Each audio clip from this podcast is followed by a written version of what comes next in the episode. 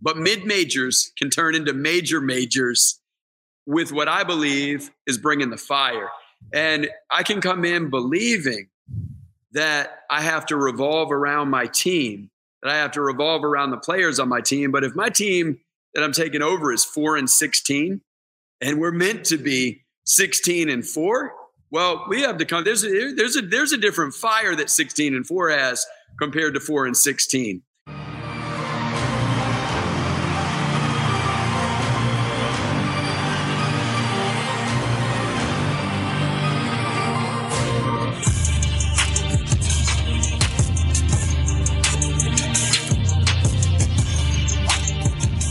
Welcome to Jeff and Jamion Winning in the Margins.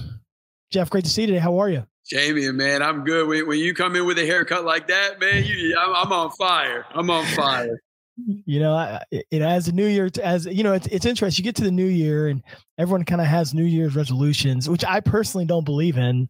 Um, but I did say, let me start this year off with uh, a better look uh, than I did last year. So, um, everything.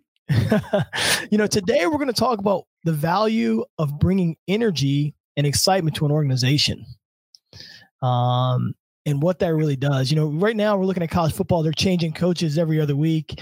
College basketball be changing coaches every every every other week, starting March and April, and and so you kind of see this, and uh, you see it as an organization, you see with new CEOs signing up.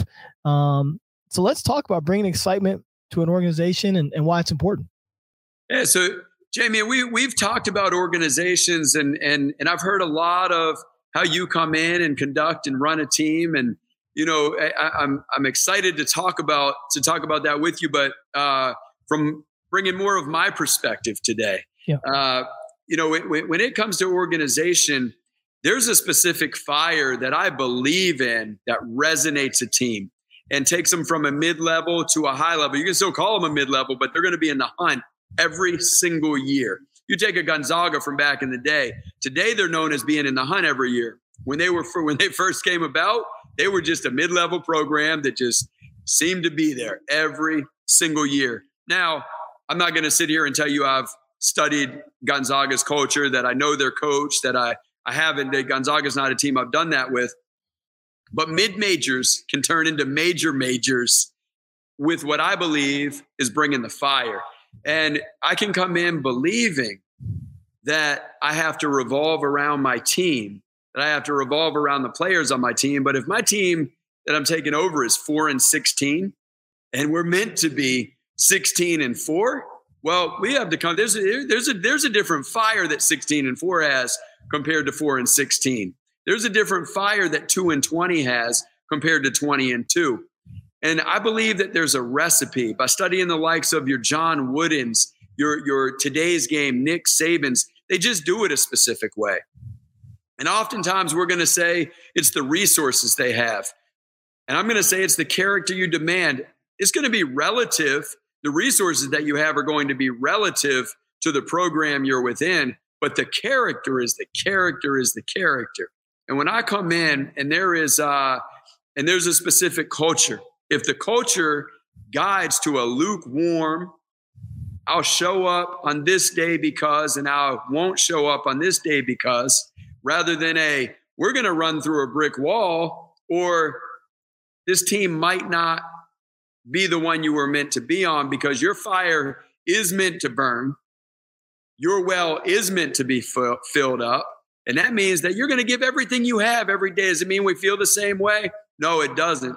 But character, if I'm if I'm looking to take an organization and bring excitement to another level, I'm going to go core values with you. I'm going to bring these core values. They're the core values I have with my daughter. They're the core values I live by. They're the core values that have been a part of every organization that we've brought to the high. Eh, when I say organization, teams we've been a part of, players that have gone to another level, individuals that came in whether they thought they were on a high level, the highest level they could be, uh, they could be at, or whether they thought they they weren't a part and couldn't fit in at all. They are the core values that made the difference. They separated, and we found these in different people and in different experiences throughout our life that were just a game changer. We have found that the Coach Jamie, you all right if I just keep going? Yeah, yeah, away. I love it. I'm just taking notes over here. So you, you keep going. I appreciate I appreciate it, man. We have found that the champions within their pursuit at the highest, highest level have a set of character traits that are just different. And there might be gaps, right? There's always gaps, and we're looking to fill them. First and foremost, you're going to come in and you're going to be coachable. You are grateful for the opportunity. Eyes are glued in, and we're fully focused on the moment. There is no in between. Now, does that mean there's absolutely no in between? No, but it means we're excited to be reminded. I'm excited to be reminded that I'm grateful for the opportunity, or I'm excited to be reminded that my eyes are meant to be glued in and I'm fully focused on the moment. And that's how we go somewhere. And I want to be a part of a team, selfless. Respect is a necessity. And it's not about how you treat me, it's about what's inside of me. Respect is an absolute necessity. My teammates, they are going to get heck of a jobs. They're going to get thank you for giving your best. They're going to get, you need to step your game up. Because if I'm serving you, I'm serving you believing that I'm looking at a champion, believing I'm partnered with a champion. And so sometimes I need to call you out. Respect is a necessity. And if I'm thinking you're incapable of giving your best, I just disrespected you without you knowing it. A passion to serve and uplift the person next to you is a must. And all of what I just described is under selfless. I'm a team ball player, fully focused to do my role. From there, mental toughness. I'm going to get beat down. My first three days of camp, I might have it. It might be a grind, but I might have it. All of a sudden, my legs are getting loaded up. My mind, it's an overload. And I have to remember who I am. I'm a champion poised, confidently giving my best, even when most would give in. I, I, can take that and say, "Hey, I'm poised," but if I don't understand what I mean by that, then how do I how do I conduct myself in a mentally tough capacity? Because mental toughness isn't straining; it's not straining through. There is a piece when you're at your very limit that you're gonna that you're gonna appear to strain through. But in order to get that, we got to believe. We got to breathe. Got to breathe. I have to know how to keep my jaw relaxed, my tongue relaxed, while my body is on fire. And then I got to believe that this champion is capable of continuing to plug through. Take that a step it. further. I'm going to run in. I'm going to run in to something I'm scared of. I'm going to run into a challenge because you see, on my team and in my way of life, we're meant to do something special something other people tell us we're incapable of, but we just know we're destined for. It's inevitable because we're coming. Is it in this very season? Well, I'll tell you this we are going to make some progress. That's a guarantee. We might make progress in getting some people off the team that weren't meant to be there in the first place because their attitudes destroying everybody. That might be where our progress. And now we're developing the game within the folks that are there. But I'm going to run into a challenge. And as a coach, my goodness, do I want the relationships to be easy and hey, you know, we got a whole bunch of coachable, selfless. But when you're taking over a two and 20 team, there's a problem, there's a dysfunction. There's people not showing up to practice. There's people doing things the day before, the night before that they shouldn't be doing. There's folks that spend all preseason not preseasoning. And we got a preseason if we're on our team. And so as a coach, it's my job to call the character. For me, that's where my hope has to tower above my fear. That's where I have to remember that I am brave. And we call that fearless. We are brave. Our hope towers above our fear. For everything we're afraid of, for every challenge that's hard, I have to remember that I am the champ, that my team is filled with champions. Somebody else might have told him they were mid major. Somebody else might have told him they were a walk on. Somebody else might have told him Ray Allen is the one that shoots a thousand balls before every game. But on my team, that's just what we do. If Ray Allen did it and it worked, that's what we do. And so we're fearless. We take on that challenge. And, and that challenge is hard shooting a thousand balls, being undisciplined for 20 years of my life, 21 years of my life. Well, that's a tall task, right? But we're meant for it. I believe that, and you can unbelieve it, but I can't unbelieve it for you. Yeah, I love this idea of necessities. Yeah. You know, I mean, I, you know, I've got like a ton of notes here. It's like, you know, I, I know I'll have a team someday, and and so when I walk in, I want to say like, like these are our necessities. You know, like, you know, what are necessities in life? It's our water, our air, our food that we eat. So I think we naturally understand necessities. Absolutely. We naturally kind of say, all right, well, we have to have these things. And if these things aren't well, you know, we're not going to be as good as we can be. You know, I, I love watching the show Naked and Afraid. Yeah. Because, uh, uh, it, you know, it, it, I love watching it because it's interesting to see how people respond to their necessities. Some people are risky. You know, someone will say, well, you know, some most of them will try to boil the water, and they'll say, all right, we well, we can't we can't get sick of the water. But every now and then, someone will get so thirsty, they'll just say, we'll just we'll drink from this still pool of water, you know, and they'll just take a chance, you know.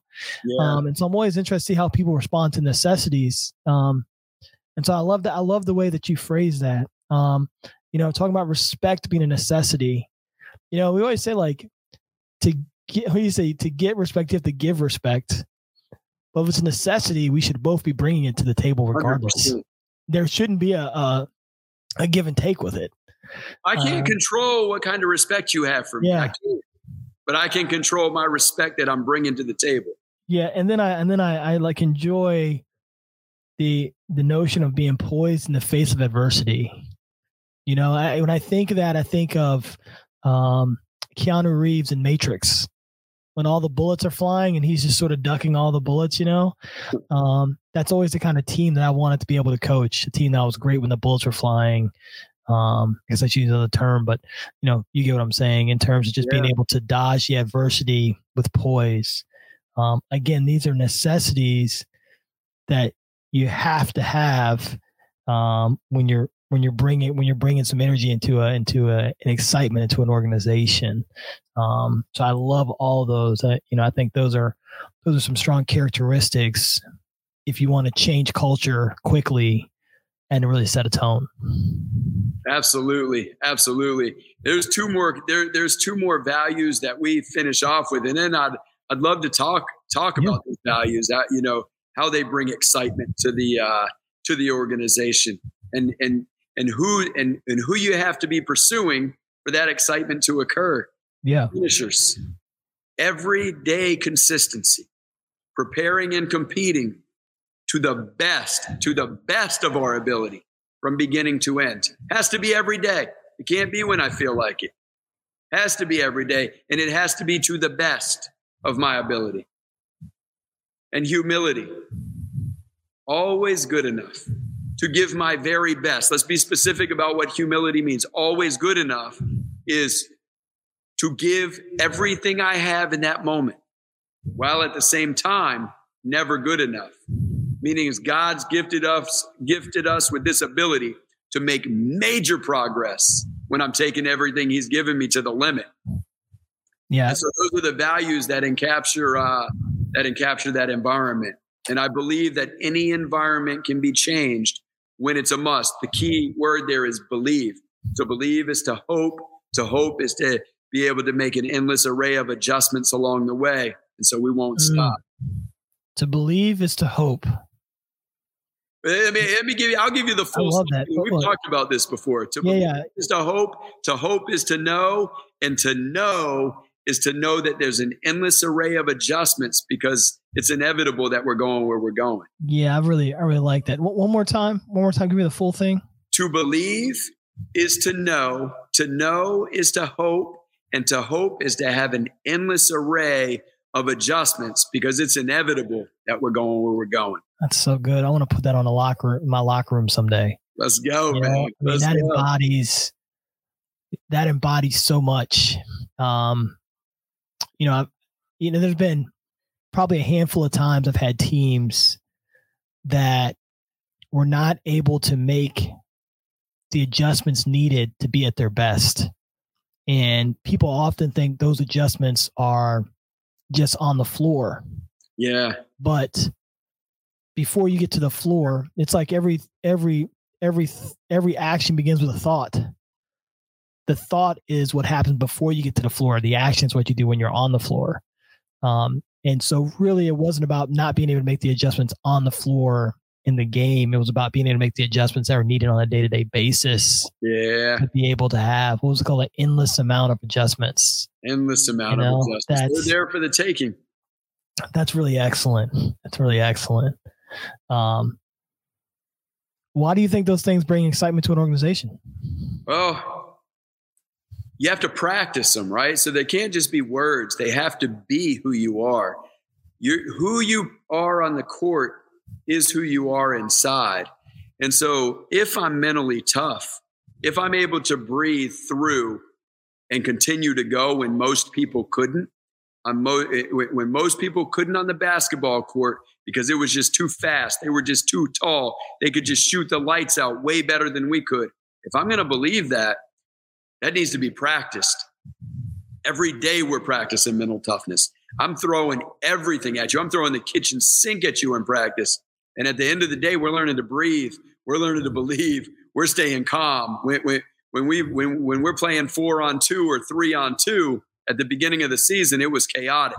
But now I'm starting to see the seams. Now I'm starting to see the opportunities. Now I'm seeing how when four people are on me and I don't even have anybody to pass to, how to keep my eyes open, how to keep my jaw relaxed and my tongue relaxed so that there is opportunity. I've got to keep my eyes open to see. And so if we're not creating those opportunities within the practice experience, then when the game comes on, hey, mental toughness is a word on my wall, but it's not within. From the start of the season to the finish, I'm not talking about developing my handles. My handles are inevitable. I have to develop my handles. I'm not talking about developing a chest pass. I'm talking about how to keep those handles going, how to pass that ball, when I'm not supposed to beat the team that was in front of me game 7 when I looked on the when I looked on the schedule but because I don't see what somebody else sees and instead I now see opportunity and instead I now see I'm now looking at that team game 7 and I'm asking what are they doing well I want to know what they're doing well. How are they doing that? I, I don't I don't care about watching Kobe Bryant or Michael Jordan anymore. I did when I was a kid, and it was the wrong thing to do then. And as and and as uh, and as a, a, guide, and as a guide that hopefully can connect with teachers and business leaders, when we're looking at Michael Jordan and Kobe Bryant in a way that says, "Wow, oh man, idolatry," we're missing the point. I want Game Seven. I want the year that Duke's number one in the nation I want to know what they're doing character wise. I can I can view that in a game. I can view that in a situation where things got crazy, where they were taking on Carolina, who was number two at the time, and coming down and just stifling them. And what do we do coming out of that timeout? How do we act? How do we appear? Well, we make the adjustment. A great teams, they make the adjustments. They're, they don't become that moment. They make the adjustments. They, they, they, they don't wait for the next game to make adjustments. They wait for the next play. And so if I'm watching Michael Jordan, why was he so effective? Well, the first thing I want to I want to ask is how is he creating separation? And if I understand how he's creating separation, then the next thing I need to know is how how is how did he make these progressions to create this separation? Now I'm finding his footwork. Now I want to find out the opportunity because the opportunity never came about on game day. It always came about in training. So now I need to understand that he's just training different, that he's seeing different because of what he's doing in training. He's making progress different because he's making progress different when you're not seeing. And so I'm looking at Duke and I'm looking at the way that they're feeding or their or their or their possession play, the, the, the way that they're running a fast break. I'm looking at the way that they're calling play one, their play one or their play three as compared to we're doing it. And hey, are they doing it excited? Heck yeah, number one team doing it excited. They're excited to throw a pick. They're excited to dive for a ball. They're excited to get off the ball. They're excited to create an opportunity for their. There's an excitement that's just different, man. Yeah, yeah, you can feel that when you when you walk in. You know, I've, I've now been to probably about 25 or 30 practices through the year, and you can feel that difference. Yeah. Um, you know, I actually wrote down something here. It's like a bad team makes adjustments in practice. An average team makes adjustment at the half. A good team makes adjustments in the timeouts. A great team makes adjustments play by play. Ah, you know, yes, sir. Uh, yes, sir. I think that's really valuable, you know, to be able to know that. So, um, Jeff, I appreciate it, man. You're on fire today, and and uh, this is a great show. I appreciate appreciate you taking the time, and and uh, we hope you all check us out again. Thank you, Jamie. Good day, man.